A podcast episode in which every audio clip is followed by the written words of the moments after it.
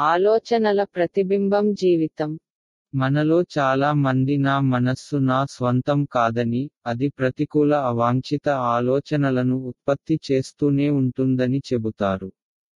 నిజం ఏమిటంటే రెండు కనుబొమ్మల మధ్య ఉండే మనమంతా ఒక ఆత్మ ఈ ఆత్మే శరీరాన్ని నడిపిస్తుంది.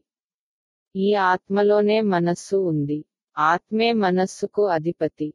మనస్సులో ఎన్ని ఆలోచనలు రావాలి ఎంతసేపు ఉండాలి అని మనమే నిర్ణయించాలి.